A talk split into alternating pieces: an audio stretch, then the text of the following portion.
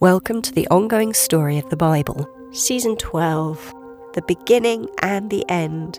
We are now in the last Bible book, the book of Revelation, written around 4,000 years from the beginning of creation. Over 60 years have passed since Jesus' death and resurrection.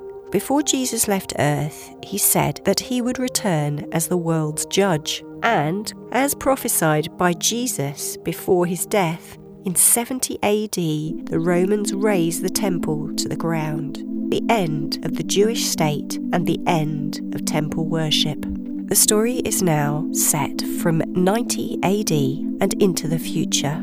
Groups of believers known as ecclesia, gatherings, the church, have been growing in and around the Mediterranean. The message of the gospel spreads by word of mouth and letter. Believers live in the expectation of Jesus' return to earth to bring judgment on all evil. While in exile, in prison on the island of Patmos, John has a vision and is taken to heaven. Now John sees Jesus, the Lamb of God, open a judgment scroll with seven seals. Seven angels with seven trumpets release terrifying global judgments one by one. Now the final seventh seal is yet to be opened. Episode 5 Two Witnesses. Now John writes down what he sees. In the vision, John is told to go to the temple in Jerusalem and count how many are worshipping in the inner court. The outer court has been given to the Gentiles who trample the city for three and a half years, 42 months. Power is given to two witnesses who dress in sackcloth, the clothing of mourning, and they prophesy for three and a half years, 1,260 days. They are like two olive trees and two menorah candlesticks standing before God on earth. They have authority to shut up the sky so that there will be no rain while they proclaim God's message. They have authority to turn water to blood and strike earth with every kind of plague. If anyone tries to harm them, fire comes from the witnesses' mouths and consumes them. When they finish witnessing, the destroyer, the beast from the abyss, kills them. People rejoice over their death, and for three and a half days their bodies lie in the main street of Jerusalem, renamed Sodom and Egypt, reflecting its spiritual state. But then God breathes his life into them. They stand up, and everyone who sees them is filled with fear. A voice comes from heaven and calls them, Come up here! They go up to heaven in a cloud as their enemies watch. Then there is an earthquake in the city, and one tenth of the city collapses, and 7,000 are killed. The survivors are awestruck. Now the seventh angel sounds his trumpet, and there are loud voices in heaven declaring, The kingdom of the world has become the kingdom of our Lord and his Messiah, and he will rule forever. The 24 elders, comprising the 12 leaders of the tribes of Israel and Jesus' 12 followers, they throw themselves on the floor in heaven and worship God, saying, We thank you, Lord, God of heaven's armies, the one who is and was, that you have taken your power and have begun to rule. The Gentiles, the people of the world, rage, but now God's rage has come the time for the dead to be judged, the time for rewarding your servants, the prophets, and your holy people, those who stand in awe of your name, both small and great. It is also the time for destroying those who destroy the earth. Now God's heavenly temple is opened. The Ark of the Covenant is seen. There are lightning flashes, voices, peals of thunder, an earthquake, and violent hail. In the sky, a pregnant woman screams in labour. She's clothed with the sun, the moon under her feet, and a crown of 12 stars. Then in the sky, a red dragon is wearing seven royal crowns, sweeping its tail, and one third of the stars fall to earth.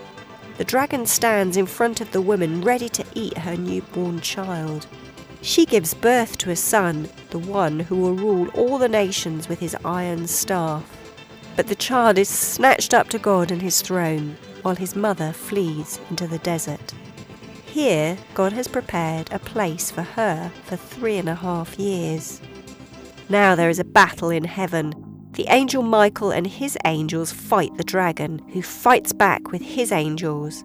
And so the deceiver of the world, the adversary, the ancient serpent, and his angels are thrown out of heaven. There are voices from heaven declaring, God's victory has come and the authority of his Messiah. The accuser of our brothers has been thrown out of heaven. They defeated him because of the Lamb's blood and because of the message of their witness. Even when facing death, they did not cling to life. Be glad, you heavens, and all that live there, because the adversary has come to earth. He is angry and he knows that his time is short. Meanwhile, on earth, the woman is given great eagle wings to fly to the place of safety in the desert. So the dragon spews water from his mouth, trying to flood the woman, but the earth swallows it up to help her. The dragon is furious and goes searching for the rest of her descendants, all those who are faithful to Jesus. You can read this story in the book of Revelation, chapters 11 and 12. The Bible story is played across time. God's character and people's characters are revealed as the story unfolds. The story is interwoven. Track back the roots to see its beginnings and look forward to see its conclusions. In the Old Testament, in the teaching that God gave Moses, recorded in the Bible book of Deuteronomy, two witnesses are needed to bring any conviction. In the trial of Jesus, this law and principle of two witnesses is broken, and he is convicted without any witnesses, breaking the law of Moses. Now, in this concluding Bible story, this law is applied by God as He sends two witnesses to proclaim His message. There are suggestions that these two witnesses could, in fact, be the two men who, in the Bible story before, escaped death supernaturally and were taken supernaturally to heaven to meet God. If this is the case, the two witnesses could be Enoch and Elijah. Reading through the Bible, it says it is appointed to every man that he should die once. These two men have not yet died. And there are numerous references to infanticide, infant killing, in the Bible story. As part of ancient Middle Eastern pagan religions, such as Baal and Ashtaroth worship, babies were sacrificed. For example, the king of Moab sacrifices his firstborn son, the heir to the throne, as a burnt offering on his city wall. When the people are in Egypt, Pharaoh orders the death of baby boys to limit the Hebrew population. And when Jesus is born, King Herod orders the death of baby boys to prevent the legitimate rival to his throne. The Bible library of 66 books brings together one interconnected story. Track back the roots to see its beginnings and look forward to see its conclusions. Listen in for the next instalment of the ongoing Bible story. Podcasts, called Full Circle, are based on the author's best knowledge at the time of production. They have been created from the Bible texts, commentaries, and historical studies.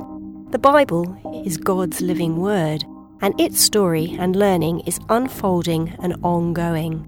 Thanks to Bible translators, some of whom gave their lives to give us its words, you can delve into its pages and start your own journey of discovery today.